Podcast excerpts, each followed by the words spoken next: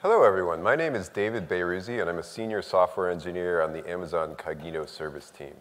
I'm joined today by Daniel Lees, and he's a principal architect at the bank HSBC's Cloud Services Division. We're presenting today on security and compliance for modern serverless applications. A quick agenda. As application builders, it's important to understand what services are available to use as building blocks to help. So I'll start by introducing you to some of the services in the AWS portfolio that were built specifically for use cases around security and compliance. Then I'll talk about security and compliance best practices and strategies using the following three themes.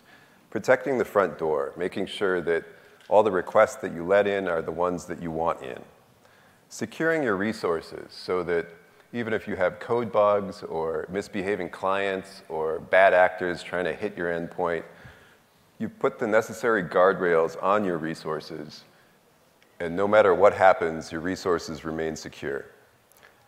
And then keeping a paper trail so you always know who did what to what resource for compliance. Then I'll hand it over to Daniel, and he's going to talk about an architecture that he's built at HSBC to monitor and enforce compliance in their infrastructure. End user identity is extremely important, and it's important to get it right. End user identity is really the front door to most of your applications today. It's by issuing tokens against your end users, you can use those to secure and grant access to your backend and resources. By owning your own identities, you can put profile information in and, and track various things about your customer, which you can then use to customize their user experience when they hit your site or your app. And it's really your avenue that you can establish a relationship with your customer. So you can reach out to them via push notifications or email channels. But doing this yourself is hard. And if you're building your own username password database, it can be catastrophic if you get something wrong, not only for your end users, but for your company. So you need to put security first, and you also need to consider minimizing user friction. Nobody likes an authentication experience with a whole bunch of CAPTCHAs or having to re-authenticate every hour. And so you really want to respect your end user and not put an overly burdensome experience in front of them. And then your auth solution needs to be available and, and ready to scale at a moment's notice when your app takes off. Which is why we created Amazon Cognito. So Amazon Cognito is a managed user directory that lives in the cloud. There's no servers to manage, and we'll issue standard OpenID Connect tokens that you can use to authenticate against your backend. Um, we support username and password sign up, but to make it easier for your end users to sign in, we offer various social integrations, Facebook, Google, Amazon, as well as corporate federation. If you have your users in an Active Directory or some OpenID Connect-based solution, you can federate them in um, for an easier sign-in experience. We offer a customized hosted UI so you can integrate with your app with a few lines of code. And then we also offer full-blown SDKs if you need to customize your authentication experience. So you want to put custom challenges in your auth-flow or you want to do something like a uh, one-time code to log in. So every time they log in, you send a code to their phone and they can log in with that code. You can do that with our SDKs. It Gives you the ability to get AWS credentials and do access control directly from your mobile app so you can talk to S3 or Dynamo and it's standards-based. So we implement the OpenID Connect standard and OAuth 2 so that you can interact with um, other companies and easily use third-party libraries to validate your tokens. There's a couple of scenarios that we support. The first one is the mobile app. Um, you want to authenticate your users, you're writing a mobile app, and you want to secure access to your backend.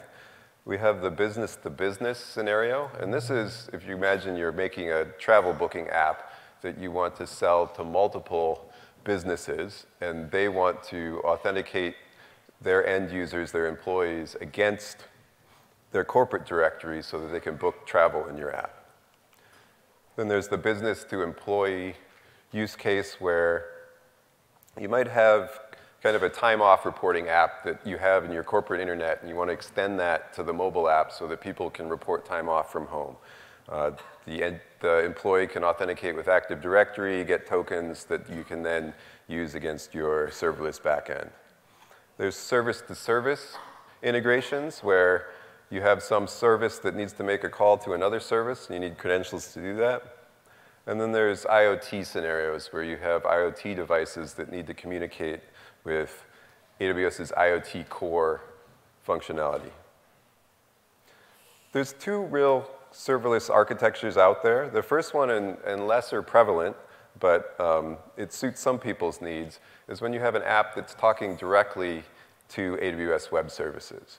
So if you have an app that's talking directly to S3 or directly to Dynamo with no backend, um, it supports kind of a limited set of use cases, maybe a, a photo sharing app or, or something like that, but um, it's truly the, the simplest integration. But then there's kind of this more popular um, integration where you get credentials with Cognito and then you put API Gateway in front of your backend.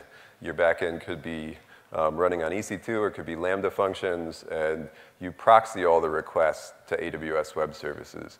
Instead of building all the business logic into your app, then you can kind of abstract that behind your API gateway endpoints and quickly change things on the fly without having to re-release your app.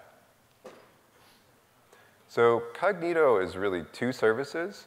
Um, I have this Venn diagram here to show you how, they, how they're unique and how they overlap. So user pools is our standalone identity provider for issuing OpenID Connect tokens. And then federated identity is if you've authenticated somewhere else and you need AWS credentials so that you can access AWS services directly. Um, there's a little bit of overlap between the two. Uh, they both support federation through social providers, and um, if you want to integrate with SAML, with Active Directory, they, they both support that. And I've found that kind of the easiest way to explain when to use one or the other is in terms of what you have and what you want. So want to use Amazon Cognito user pools if you have end users who want to sign up and sign in, or they want to federate in with an existing social account. And what you want is that secure, managed user directory that supports authentication. We have profiles that you can customize, store what you want about your end user. We have that hosted UI that gives you a quick getting started experience if you want industry standard OpenID Connect tokens or OAuth 2, or you want to act as a SAML2 service provider, and you want tight integration with API gateways. So you can take those um, Cognito user pool tokens directly against API gateways, see all the user profile information and the username um, directly in your backend.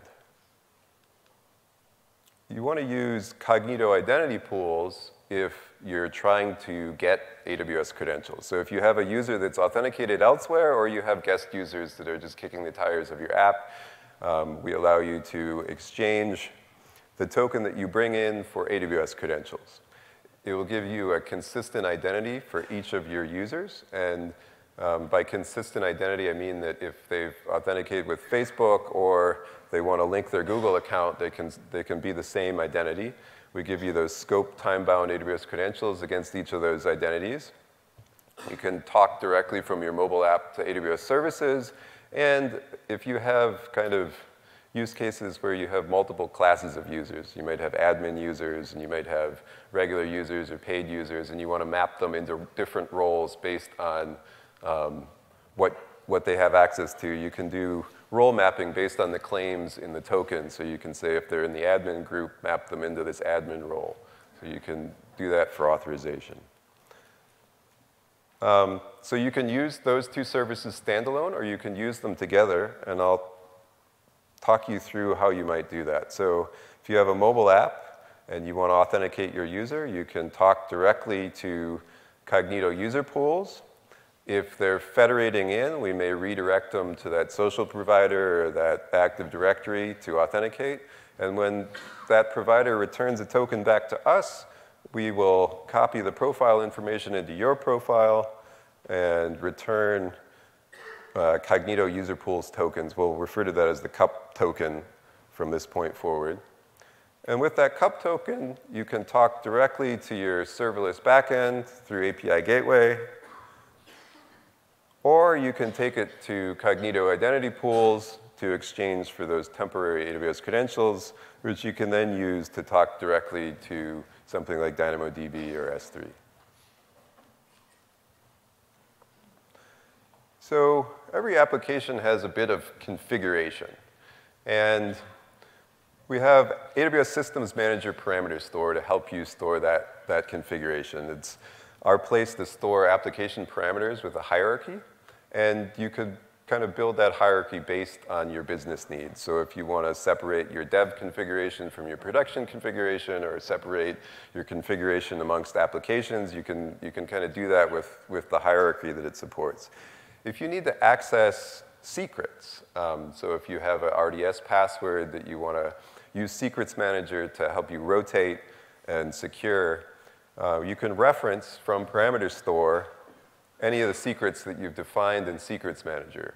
And it's a great way to kind of have all your configuration in one place. So you can use one client for the Systems Manager parameter store and not only access your application configuration, but you can also access your secrets. It's integrated with IAM to give you that fine-grained access control, um, not only to the individual parameter level, but also to branches of the hierarchical tree. So if you, in your Lambda execution role, you want to give access to the prod portion of this tree, you can, you can put an IAM access control policy in your execution role to do that.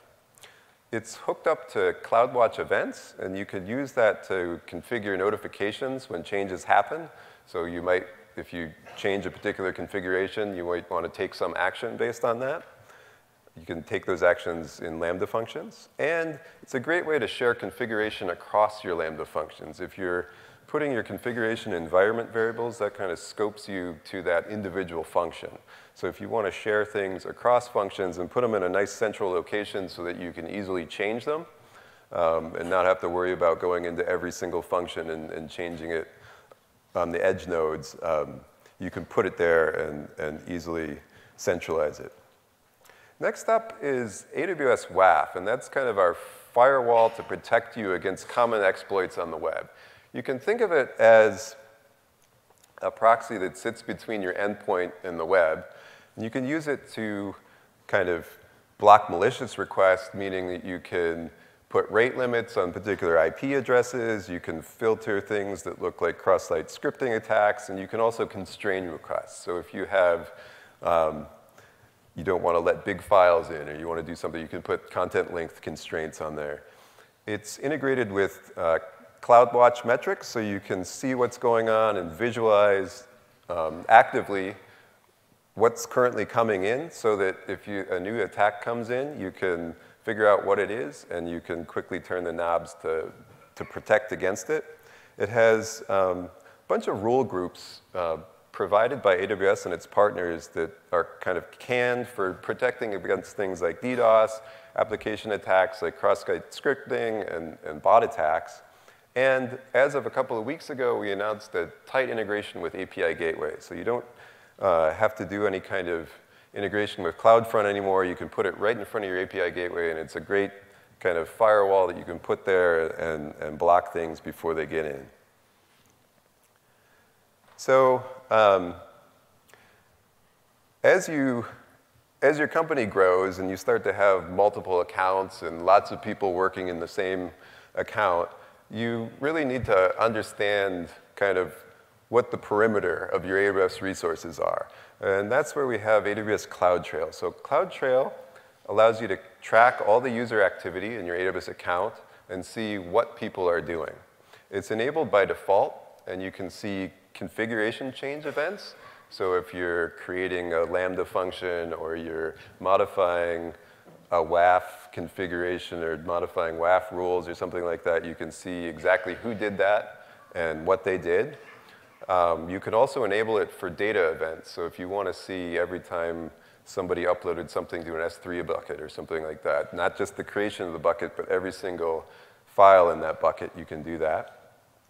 Um, if you need, for compliance reasons, to kind of see this for longer term, you can persist it to S3 or other durable storages so that you can do some analysis on it later.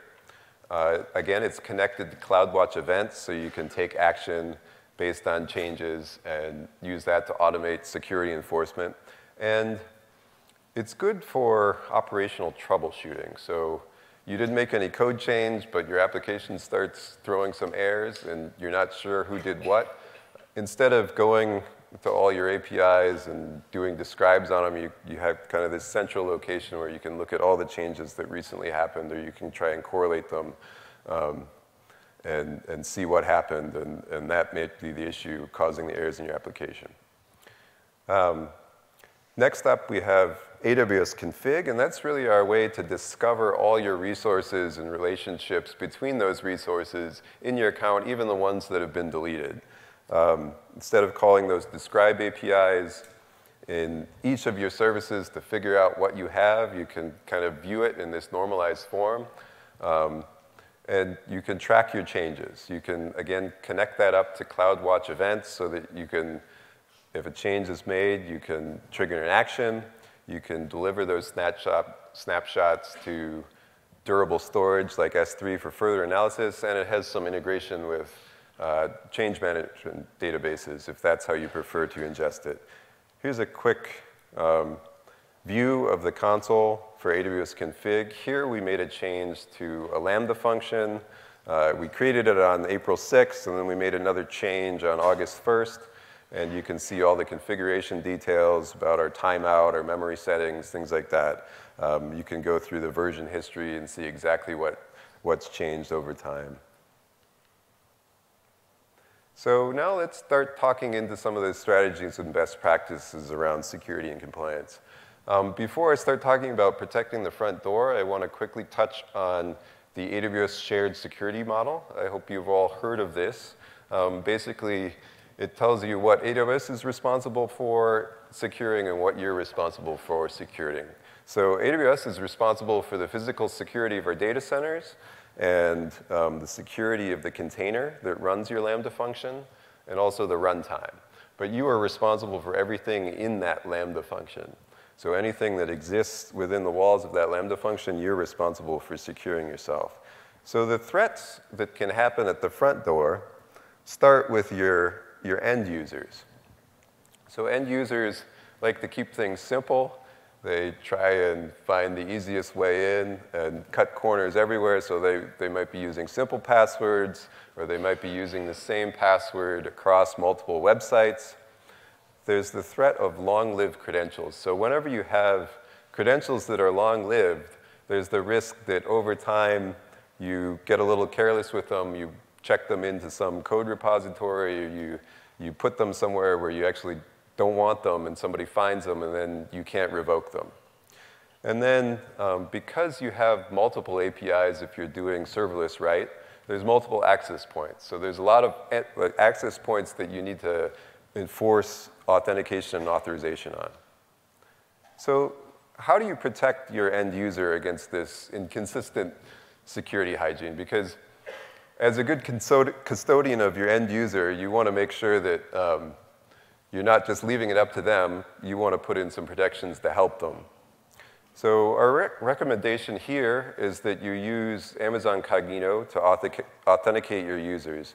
It has some great built-in protections against some standard attacks like brute force attacks. Out of the box, it has support for multi-factor authentication, and we support both SMS and time-based temporary passwords so that if you're in intermittent cell phone connectivity, your Google Authenticator code will always work. And then um, for a for a less friction experience in authentication with multi-factor authentication, you can enable device tracking, which can be used to suppress that second factor. So if you've used the web browser before, you've used the mobile app before, um, they don't get prompted again for that multi-factor authentication. If that isn't enough for you, you can enable the advanced security features, and that's really to protect against um, if an end user's username and password gets compromised somewhere else on the web um, because that site didn't use best practices, um, it will prevent you from signing up using that same username and password combination. And it will also, if you try and sign in using a password, username password combination that we've uh, seen has been compromised elsewhere, um, we will send a code to one of their verified email or um, cell phone numbers so they can reset their password and update it so that an attacker can't get in.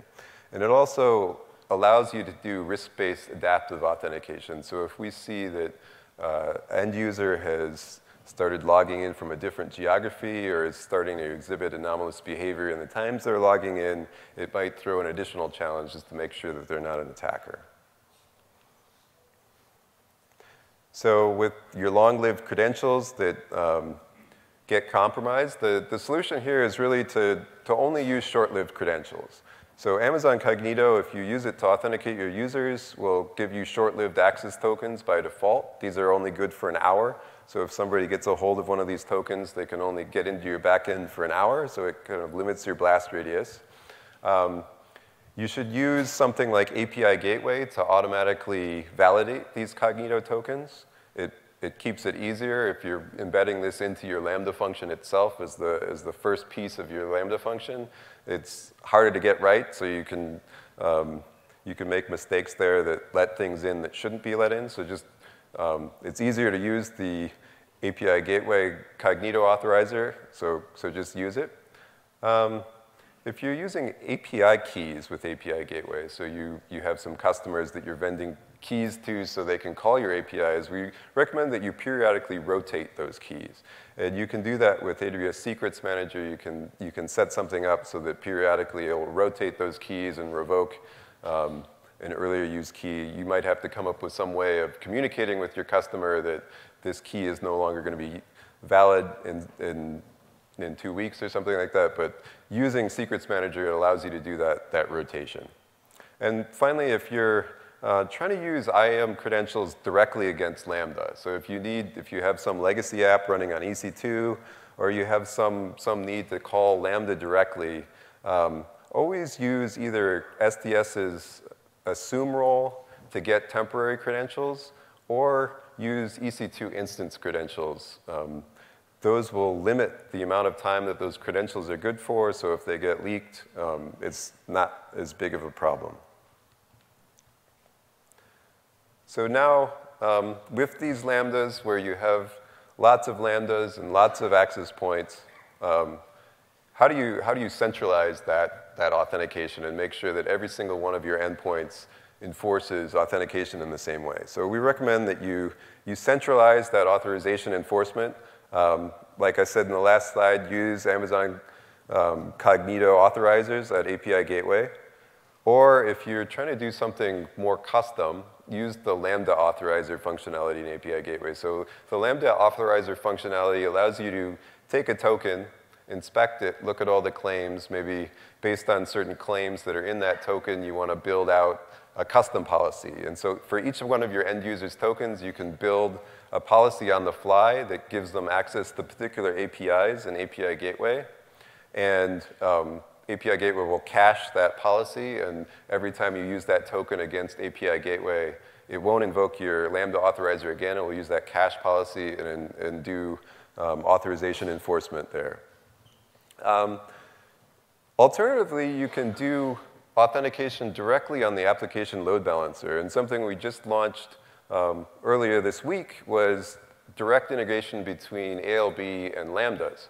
Um, Cognito is integrated with ALB, so you can um, make it so that no request makes it past your load balancer that isn't authenticated. If the end user isn't authenticated, it will redirect to the login. The end user will authenticate, and then it will redirect back into your app. So you can put that on authentication there, and it, um, if you have kind of a more simple use case that you don't need to put API gateway in front of you, you want to just directly call Lambda, um, that's a great way of doing it. And my final guidance here is that you don't try and accept multiple token types. You normalize on one token. You don't try and accept like a Facebook token and a Cognito user pools token and um, an open, some, some other OpenID Connect token. Like you just, you, you normalize on the Cognito user pool token. We can um, federate in from multiple sources, and you just try and implement one. You don't try and implement many, because the less code you have, the, the more secure it is. Um, let's talk about a quick strategy for how you might centralize authentication and enforce it. So if you're deploying um, methods on API Gateway, one of the things that you can do is you can turn on CloudTrail. Every time you change a method in API Gateway, it will emit a message through CloudTrail, and you can filter on API Gateway methods to uh, invoke a Lambda function. And in that Lambda function, something that you might do is you might do a describe on that API or just look at what came in through CloudTrail, take a look at the authoriz authorizer that's on that method, and if it isn't on there, you just shut down, the, you shut down that new method immediately so that um, before anything bad can happen, it, it gets shut down. Let's talk about securing your resources now. So the, the threats with your resources are that um, if you're not validating your inputs, um, things like injection attacks can make it through and, and make it through to your, your RDS database in the back end. If you have permissive execution roles with Lambda, you might inadvertently, through code bugs, allow somebody to do something that they're, they're not supposed to do. So if you do something like S3 star, you might allow somebody to create a bucket or delete a bucket, and that's something that you don't want them to do. Um, if you hard code secrets, that's just um, kind of adding friction to your ability to rotate those secrets. You don't know where they are and makes them harder to rotate, so you probably won't rotate them, and, and they can get leaked if you upload them to some code repo somewhere. Um, and then um, there's kind of an aspect of security that often isn't thought up up front, and, and that is kind of the availability of your backend. So if you have misbehaving clients that are utilizing too much resources and browning out your backend, or you are running too many lambdas concurrently that's just browning out your, your downstream dependency, that's going to cause your app to be unavailable and kind of be a trust buster for your end users. So I'll talk about some of those threats. And then finally, the, um, another threat is if you're using third-party libraries to implement your function, any vulnerabilities that, that may exist in those libraries. So what can you do um, about your inputs and to protect against malicious inputs? My recommendation here is that you make no assumptions about any of the inputs coming into your application. Even if you think the input is only coming from code that you wrote from somewhere else, if it's coming through an SQS queue or, or whatever, you may have code bugs that cause parameters to be missing or um, null pointers or things like that. Just make no assumptions about where the data came from and um, validate everything. So filter it, escape any input, and, and run sanitization on any of that input so it, it just doesn't get in if you can, limit your input sizes. So if you only expect files to be under a certain size, um, limit them to that size. And use prepared statements if you're um, making calls to RDS and uh, using SQL to protect against SQL injection attacks. And if you want to enable AWS WAF, that's probably something you should do with every single API because even if you have a code bug or something like that, um, by having WAF in front, you can, if, if you detect an attack, you can quickly mitigate it by putting in a filter or blocking those requests.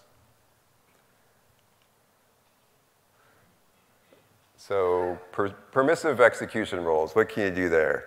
Um, so if, if the inputs make it by the sanitization that you did in the, in the last slide, um, but you have an overly permissive role. We recommend that you use this idea of least privilege execution roles. Uh, in IAM, we have a bunch of policies for common roles, managed policies. Uh, we recommend that you use those wherever possible.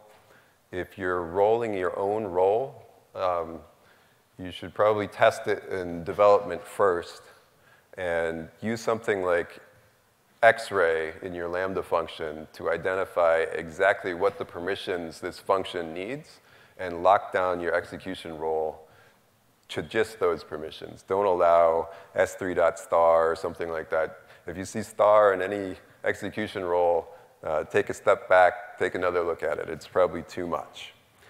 You want to separate your dev account from your production account. So if you don't already have two accounts, immediately create another one. Do all your development in one account to silo it off from your production data. Because usually what happens is when you're doing development, something isn't working, you start relaxing permissions, uh, or you do something, you write a code bug and it starts deleting stuff, and you really don't want to affect your production data. So separate your dev from your production and just have completely different accounts.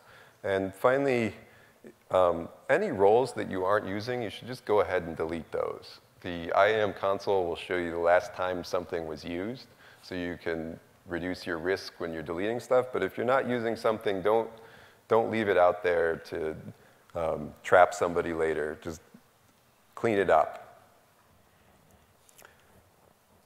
Here's a quick example of how you might do something. Um, let's, let's say you have a game and you're allowing your end users to um, kind of track their progress and, and save their game so that if they transition between devices, they can pick up where they left off. In this example, we're allowing you to update any item in, in DynamoDB in the table game state. But what if there's some things that you don't want the end user to ever be able to do? You want to do that through some admin backend. So, um, for example, if the user is paid or they've unlocked certain bonuses, if you never want the end user to be able to call a function and manipulate those attributes in your DynamoDB row, you can add a condition to that policy to prevent any access to those attributes. So what can you do um, to protect against secrets that are long-lived or hard-coded? We always recommend that you store your secrets separately from your code, and you don't use Lambda environment variables for sensitive information. Um, putting it there makes it harder to rotate, and if it's hard to rotate, you won't rotate it. So always use something like AWS Secrets Manager to store database passwords for RDS. It will help you with the rotation there. And use AWS Systems Manager Parameter Store if you're trying to store configuration. By centralizing it there, it makes it easier to change, and you have more visibility into what configuration you have out there and, and where things are being used. So if you have clients that are misbehaving, how do you protect against those? We always recommend that um, you kind of do some sort of load test and you figure out what's an appropriate timeout for your client. So if you expect this operation to only take five seconds and you've set your timeout to 60 seconds, you should just fail fast and, and retry.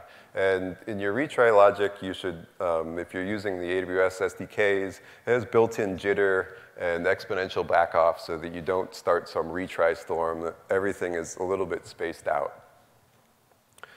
If you want to um, limit access for your customers who are using API gateway key to access your API, you can set usage plans on each of those keys. So if you don't want a particular customer to get more than a certain amount uh, of your backend resources or only allow them to do a certain number of requests, you can put usage limits on those keys to block them after a certain amount. If your APIs are heavily cacheable, like there's no reason to redo the request if you, if you don't want to, you can turn on API gateway caching. That's one request that's not going to hit your backend and not put any pressure on your resources. Uh, configure AWS WAF to help you block stuff in a pinch. And always design your APIs to be super low latency. And a good example of this is, let's say that you're uploading a file. Instead of pushing the file to your API and using it to proxy S3, an alternative is to have your client upload the file directly to S3 and then call your API with a reference to that file so that um, that API only takes a few milliseconds instead of if your client has a slow internet connection, it's holding up open that connection and using that resource for a much longer time. Here's where you can enforce throttling It's a quick picture. So you have your website. It, um, talking through the internet through CloudFront to API Gateway, and then to maybe a Lambda function. You can enforce quota metering and throttling using the usage plans in API Gateway. And if you put WAF in front of your API Gateway, you can also turn on throttling and blocking.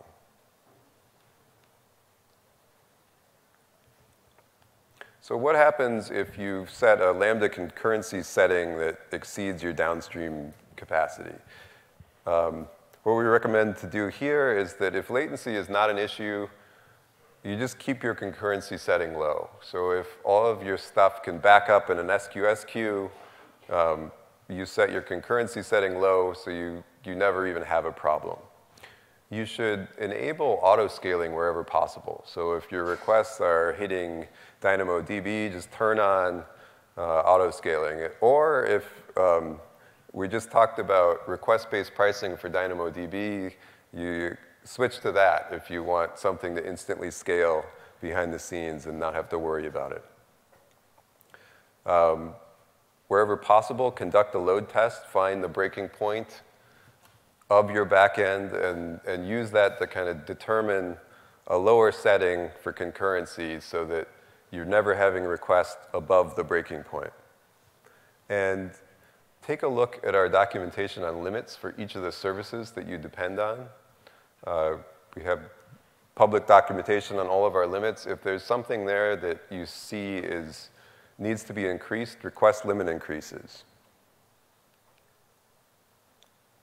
So all your Lambda functions typically depend on, on third-party code, and third-party code occasionally has vulnerabilities.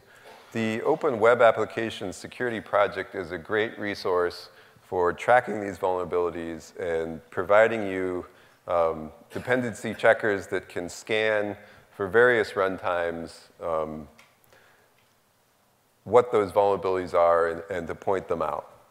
And if you're depending on third-party libraries, we recommend that you continuously upgrade them, keep them close to the baseline, and that will really reduce your risk and effort if something big comes up and you need to quickly um, upgrade to a newer library, the closer you are to the baseline, um, the less risk and effort you have. Let's talk about keeping a paper trail. So the threats with not keeping a tra paper trail is that you just don't have enough logging. Your application starts throwing errors. You can't, you can't figure out what's going on. And then the other threat is that if you have some unauthorized access to a resource, but you just like can't see who who touched it and figure out what the blast radius is. So with logging, the things that you can do, um, at a minimum, log who is doing what and any timing information. Usually, if there's some bottleneck somewhere, your application is running slow, if you're trying to debug what's going on, having that latency information is, is the first piece that you need to figure out what the dependency that's having problems is log any basic context to help you um, with what's going on. So you might log user agent, or you might log what's being changed before and after. Always log request IDs in your clients. Um, by logging request IDs, it really helps if you have to engage anybody from an AWS service. Giving them that request ID and the timing information allows them to quickly look at what happened and, and get to you easier instead of kind of going through all the logs and trying to find the exact scenario. It will also help you if, if you're logging the request IDs in your client application, see and trace everything into your API gateway calls and things like that. Um, wherever possible, enable X-ray in your Lambda functions. That will give you visibility into all the, the fan out and all the calls to AWS resources and endpoints from your Lambda function. And that's an example of a request ID there. You've probably seen those UUIDs. So if you want to protect against unauthorized access to any of your resources and figure out who did what to all your resources, um, with your AWS account, never give everybody the same account information. Create individual users in that account or federate your users in. That will ensure that you always know who was accessing your account. Turn on MFA. Um, it's just a simple step that you can take to add protection to your account, and then use CloudTrail. You can turn on CloudTrail data events if you want to see more than just configuration changes, but turn on CloudTrail to see um, what's happened in your account. So now I'll hand it over to Daniel, and he'll talk about that architecture that he's built at HSBC to um, monitor and enforce compliance. Hi, I'm Daniel Lees. I'm the principal uh, technical architect for AWS Cloud Services at HSBC. Uh, I'll talk a little bit about our size and why continuous compliance is important to us. So we've got about 4,000 offices around the world. We're in 67 countries. Uh, we have $2.5 trillion in assets, and we have 230,000 employees with 38 million customers. Of those 230,000 employees, we have about 44,000 software developers uh, that are part of our organization. So this starts to become a challenge from a technology perspective for us. So we have multiple banking backend platforms. They're also distributed around the globe, along with our people that are distributed around the globe. And we're in a highly regulated environment. Uh, on average, we deal with at least 50 regulators on an ongoing basis, and then those regulators have subgroups, so it spawns up to about 300. And those regulations affect both, both our applications and how we manage our resources, and our technology resources. We also have a rapidly evolving customer expectation. So that's why you, you see in most of the bank presentations where everybody talks from Capital One to Australia Bank this morning that we have as big of a technology organization as we do in order to facilitate our business applications. So in our AWS estate, this becomes a challenge because we have multiple major business units around the, group, uh, around the globe. Those business units all have multiple teams developing multiple projects. So while we, when I made this slide, we had 200, but we now have over 300 AWS accounts that are currently active for projects within the bank. Uh, we have thousands of developers that are running it, and we're utilizing over 50 of AWS's services already. So as David was going over some of the aspects kind of within a single DevOps pod that you would do for your application protection, if you take one step up and looking at from an enterprise perspective, we're looking at how we need to enforce compliance for what we have as regulations across our organization at an organization level. So we use AWS organizations to control our account sprawl. And within that, underneath that organizational structure is where we're looking to apply a base level of compliant and standards configurations that we need across all accounts, regardless of what business application you're running. So we developed uh, a continuous compliance framework. And this is kind of a, a, a layer above what you might do with AWS config within your single account. So from here, when we have a business application that wants to use a particular AWS service, we take a look at that service and we define and create the, the patterns, the security patterns that we need in order to meet our regulatory and standards bodies uh, for that kind of service and what that service may be hosting uh, data-wise. So once we define what those NFRs are, we then design controls to meet those NFRs. So in defining those controls, for us uh, right now in our framework, those are mostly lambdas uh, across the board, and they may look at uh, a policy, they may look at a configuration, or they may set uh, a configuration and a policy explicitly in account, or they may be a, a remediated action when they detect something that's present in that account. So we build and implement those, and then we run this on a continuous basis. So there's where we have three kinds of compliance policies that we look at. We have corrective, um, the corrective ones are the ones where when we see you spin up something that we can't have you spinning up, we will delete it immediately and send you a warning about it, or just uh, you're not allowed to run those without previous authorization, or you need an exemption for the reason that you'd like to run that resource. So like one of the big ones for us is we have extreme uh, requirements on data leakage protection. So in our development environments, normally you do not get the ability to speak to the internet. So we have a corrective control that says if we see you spin up an internet gateway, we turn the internet gateway back off. You get an email message saying you're not allowed to spin up an internet gateway. Uh, if you need to spin up an internet gateway, you know, talk to the appropriate body to get your exemption control on why you would need to spin up that internet gateway. We have detective controls that look for some of the minimum values that we want to see in an environment um, as well as uh, to give you warnings when you have something that you've defined in a development environment that may not be suitable for a production environment. So we can class, depending on how your account is classified for your environment, you can get a different response from our compliance dashboard. And then we have preventative controls that'll prevent you from doing uh, some behaviors uh, that you may not be able to execute. Um, we do use service control policies at the highest level, but that's kind of like a sledgehammer for some of the things. So we, do, we take it one level down in our compliance framework, and we, we use preventative controls at that layer uh, in order to also um, lock down an environment for some of the requirements that we may have.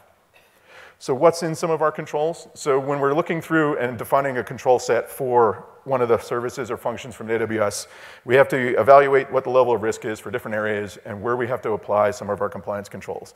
So you can see a sample of some of the ones here. Like we have a Lambda, so if you have a Lambda function, uh, assigned IAM roles should be configured with a mi minimum needed session validity time. So we can check on that and we can warn if the, the validity time was outside of a standard uh, that we're looking to have on that application.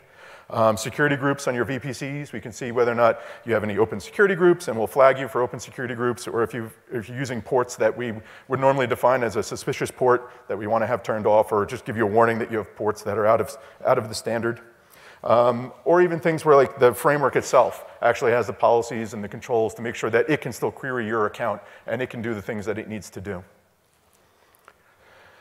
So this uh, compliance framework that we have generates a dashboard, and that dashboard will have the result of the, of the queries of all those compliance functions against the different accounts. So in that dashboard, we have a RAG status, red, amber, green. Uh, depending upon your environment type and what kind of exceptions you have is how you get, end up getting rated. You might have red if we find that you're running an old AMI and you have not refreshed your AMI, or you might get red if we find that you have uh, a permissive S3 bucket um, when you shouldn't have a permissive S3 bucket. There's been a couple things that have come out recently that we can start to shrink some of the things that we were doing, like the, we can turn off public bu buckets by default now. That's really helpful. You know, so some of those things uh, will start to reduce the, the number of controls that we had developed ourselves uh, earlier on, because we've been running this for about a year and a half uh, as far as uh, maintaining the compliance standards.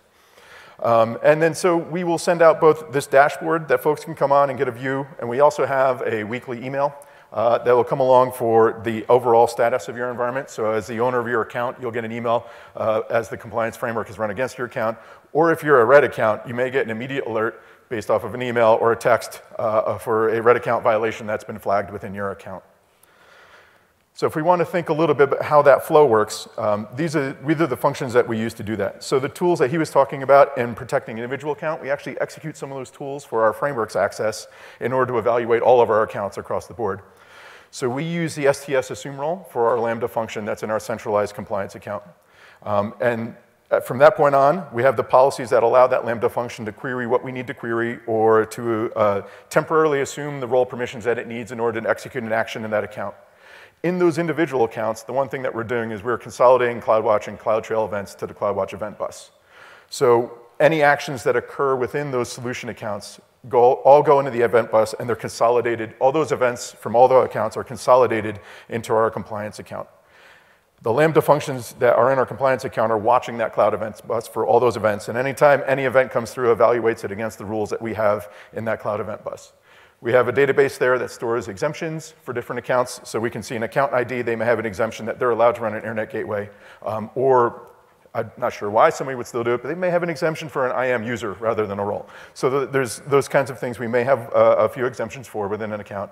And then depending upon whether or not that exemption clears through there, or if it's, a, or, or if it's one of the alerts, is what that action is going to be after. If it's a corrective action, then that Lambda will assume a temporary trust token in order to go on that solution account and deactivate that service or change that parameter into what is an acceptable value, or it'll just generate a detective alert that'll add to the dashboard. It may send you an email. Um, or it also will just keep consistently looking for our baseline configuration for our base NFRs that we need across those accounts from a security perspective. Um, you can do a lot of these things in a smaller account level with AWS config, and I, would probably say it would be the way to do it. But when you start to have 300 accounts, AWS config gets a little unwieldy as far as managing the assets for the rules within there. And that's why we came up with our, uh, our compliance dashboard. Um, one of the things that came out this week was uh, Control Tower. Control Tower, yeah. So if you have a few accounts, Control Tower will probably still end up working out really well for you because you can consolidate your config views in Control Tower. Um, the difference is uh, for our compliance is that we wanted to centralize the uh, the compliance controls into one area rather than have to deploy them out into all the accounts. So that was one of the reasons we built this system and then used cross-account uh, assume role trust for uh, branching out to do our queries and our corrective behaviors. Um, I don't know if you want to add some closing comments. Yeah, so if, if that was interesting, what Daniel did, if you want to see our managed solution so that you have to write less code and, and get all this goodness, take a look at that AWS control tower. Uh, one question I had from our last session that I'll, I'll, add, I'll add up now is we have about 58 controls in there. So each of those controls is Lambda itself, but we run those 58 controls individually across 15 regions. Um, and we probably see about 350,000 events a day right now coming through our compliance framework that we're evaluating those Lambda controls against. I'd like to really thank you for coming out today. Um, I know that the expo is now closed, so we're going to step down off the stage. If you have any questions about Amazon Cognito or any of the things that we talked about today or more, you want to hear about more from Daniel about his architecture, we're going to step down and you can ask us those questions off stage. And we really appreciate it if you could provide feedback in the mobile app. That's how we, we figure out what to do next and, and what you guys want to hear. So um, give us that feedback. And thank you again for coming out. Thank you.